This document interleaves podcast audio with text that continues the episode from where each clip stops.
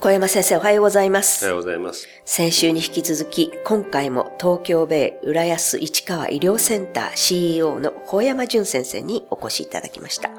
小山先生、どうぞよろしくお願いいたします。よろしくお願いします。先週は睡眠の話、いろいろいただきましたけれども、睡眠っていうとやっぱりいろんな方がえ結局何時間寝たらいいのみたいな話に帰ってきちゃうんですね。で、いや、それは個人差があるから、そういう何時間って言えないんですよと言っても、やっぱり時間が気になるらしいんですね。で、あの、もちろんそれは赤ん坊の場合、幼児の場合、それから中学生、高校生になって、成人になって、また高齢者になってくると、睡眠に関しても違いが出てくると思いますけれども、こういう睡眠っていうのは多様性が非常にあるということで、そのあたり、あの、お話を伺いたいと思います。橋爪さんは朝方、夜方、どちらですか？私はですね、夜型なんですね。夜型ですね。でも、最近朝方になってきました。あの、国とか環境省なんか、例えば朝活チャレンジとかですね、はい、国を挙げて早起きキャンペーンとかですね、はい、やるわけですよ。はい、まあ、その背景に僕たちが子供の早起きを進める会とかいうのが一つきっかけになったのかもしれませんけれども、はい、で、実際いろいろデータを取ってみると、はい、朝方の方が夜方の人よりは、まあ、いろんな意味で成績も良かったりとか、はい、それから衝動性が少なかったりとか、はい、いろいろいいデータあるわけですよ。はい、朝方の方が成績いいですよ、はい、学力いいですよ、はい、そういうエビデンスがありますよ、はい、そう言われたら普通お母さんはどうします？朝方にしますよね。でしょう、はい、そうですよね、はい、ただしそういう考え方は絶対いけませんよっていうのが僕がいつも言ってる話なんです、はい、つまりなんだっておっしゃるかもしれませんけれども、じゃあ朝方の人が成績がいいっていうデータがどうやって出てきたかちょっと考えていただきたいんですね、はい、朝方の子何千人、夜方の子何千人集めてきて、同じ試験問題があった。試験問題が、試験の成績が結局朝方の方が良かったんですよね。何千人単位の試験の成績を今さらっと朝方の方が成績良かったって言いましたけれども、成績の何を比べたんですか？うん、点数ですよね。はい。何千人単位の点数はどうやって比べるんですか？はい。な、何ですか？朝方の子と夜方の人の点数の何を比べたんですか？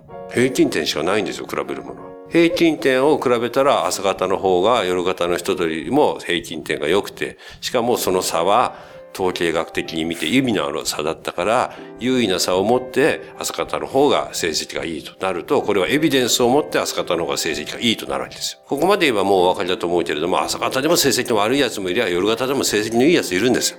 大事なのは誰かが温度を取ったから朝方にしようとかじゃなくて、自分はどうなのかなってことを考えるってことが大事なんですよ。メタボリック検診今してます。腹囲測ってます。女性きゅうじゅう、男性はちじゅうごですよ。男性 はちじゅうよんてんきゅうまる で はちじゅうごてんいち 罰ですよ。なんかおかしいと思いません？はい、あれは国がこの統計を使って、君たちのベストな腹囲は国が一番よく知ってる、君たちは何も考えないでいい、国のいいことを信じろ、はちじゅうごだって言っちゃったんですよ。自分のベストな福井を考えることを機会を奪っちゃった最低最悪の僕は施策だと思いますよ。はちじゅうさんがベストの人もいればはちじゅうはちがベストの人もいるんですよ。それを考えないで東京を当てはめてはちじゅうごだって言っちゃったんですよ。とんでもないことです。だから自分で考えるってこと。ね。これが大事なんですよ。考えるって難しいんですよ。今の特に時代。ネット情報を読んでそれを自分の考えだとね、ついついですね、誤解しがちなんですよ。でも本当に考えるってことが大事なんですよ。にじゅっ世紀は暗記してる奴が偉い時代でした。ところがこれからも暗記じゃとってもやってられませんよ。はい。本当に意味で自分考えることが大事なんです。フランス革命せんななひゃくはちじゅうきゅうねん、こんなの知っててなんもかって話したんですよ。フランス革命の意義、これはせんはっぴゃくねんに聞いた意義と、今聞いた意義と、今からひゃくねんごに聞いた意義違うんですよ。はい。正解のないんですよ。正解のないことを考えるってことが大事なんですよ。はい。これが考えること。ジャガランダーの花の色何色ですか？ご存知ですか？知らないですよね、はい、今こんなクイズみたいなこと聞いて今わかんないですよね、はい、橋爪さん今頭の中真っ白ですよね。そうです、真っ白です。でも好きな色何色ですか、はい、って言ったら考えますよね。はい、はい、考えます。ジャガランダーの花の色みたいなクイズみたいなことを考えててもダメなんですよ、はい、オープンクエスチョンをしてこれを子どもたちにいろいろ考えるきっかけにしてもらいたいです。そうですね。睡眠時間何時間か、午前中眠くならない睡眠時間だよ、そういうのを自分で考えてほしいんですね、うん、そうですね。特に今はこれからどんどん エーアイ 化が進んでいくでしょうし、そうすると人間の考えるっていうその行為がですね、どんどん奪われていくような気がしてるんですね、自分の中では。だから特に睡眠なんかはそのやはり人生のさんぶんのいち寝ているわけですから、自分はどういう寝方をしてその一日を過ごしているかっていうことをまず一度顧みてほしいなと。まあそしたら結構ろくじかんしか寝てなかったけどなんか調子いい、午前中も眠くないしって言ったら、それはうまくいってるってことですよね。そうですね。はい。はい。わかりました。ありがとうございます。来週また神山先生にお話を伺いたいと思います。では先生、また来週もよろしくお願いいたします。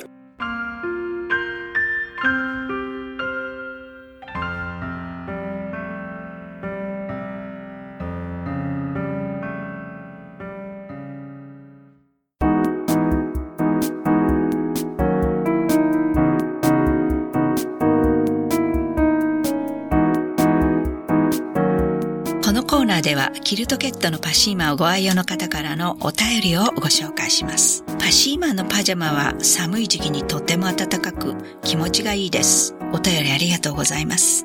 パシーマの社長架橋さんからは、パジャマは寒いではなく、パジャマは寒い時期とても暖かくで安心しました。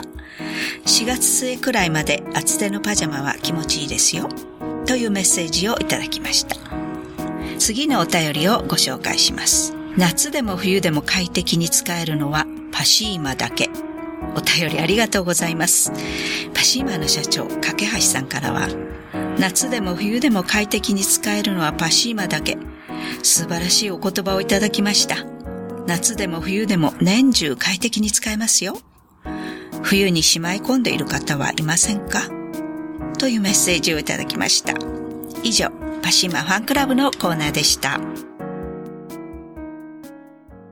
パシーマ。免疫力は深い眠りから。くるまれて眠るとすっごく優しい肌触りで、気軽に洗えて清潔だし、使ってみたらわかるから。抜群の吸水性と肌触り、ガーゼと脱脂綿のキルトケットパシーマ。詳しくはフリーダイヤル ゼロいちにーゼロ にーはち はちよんいちゼロ ゼロいちにーゼロ にーはち はちよんいちゼロ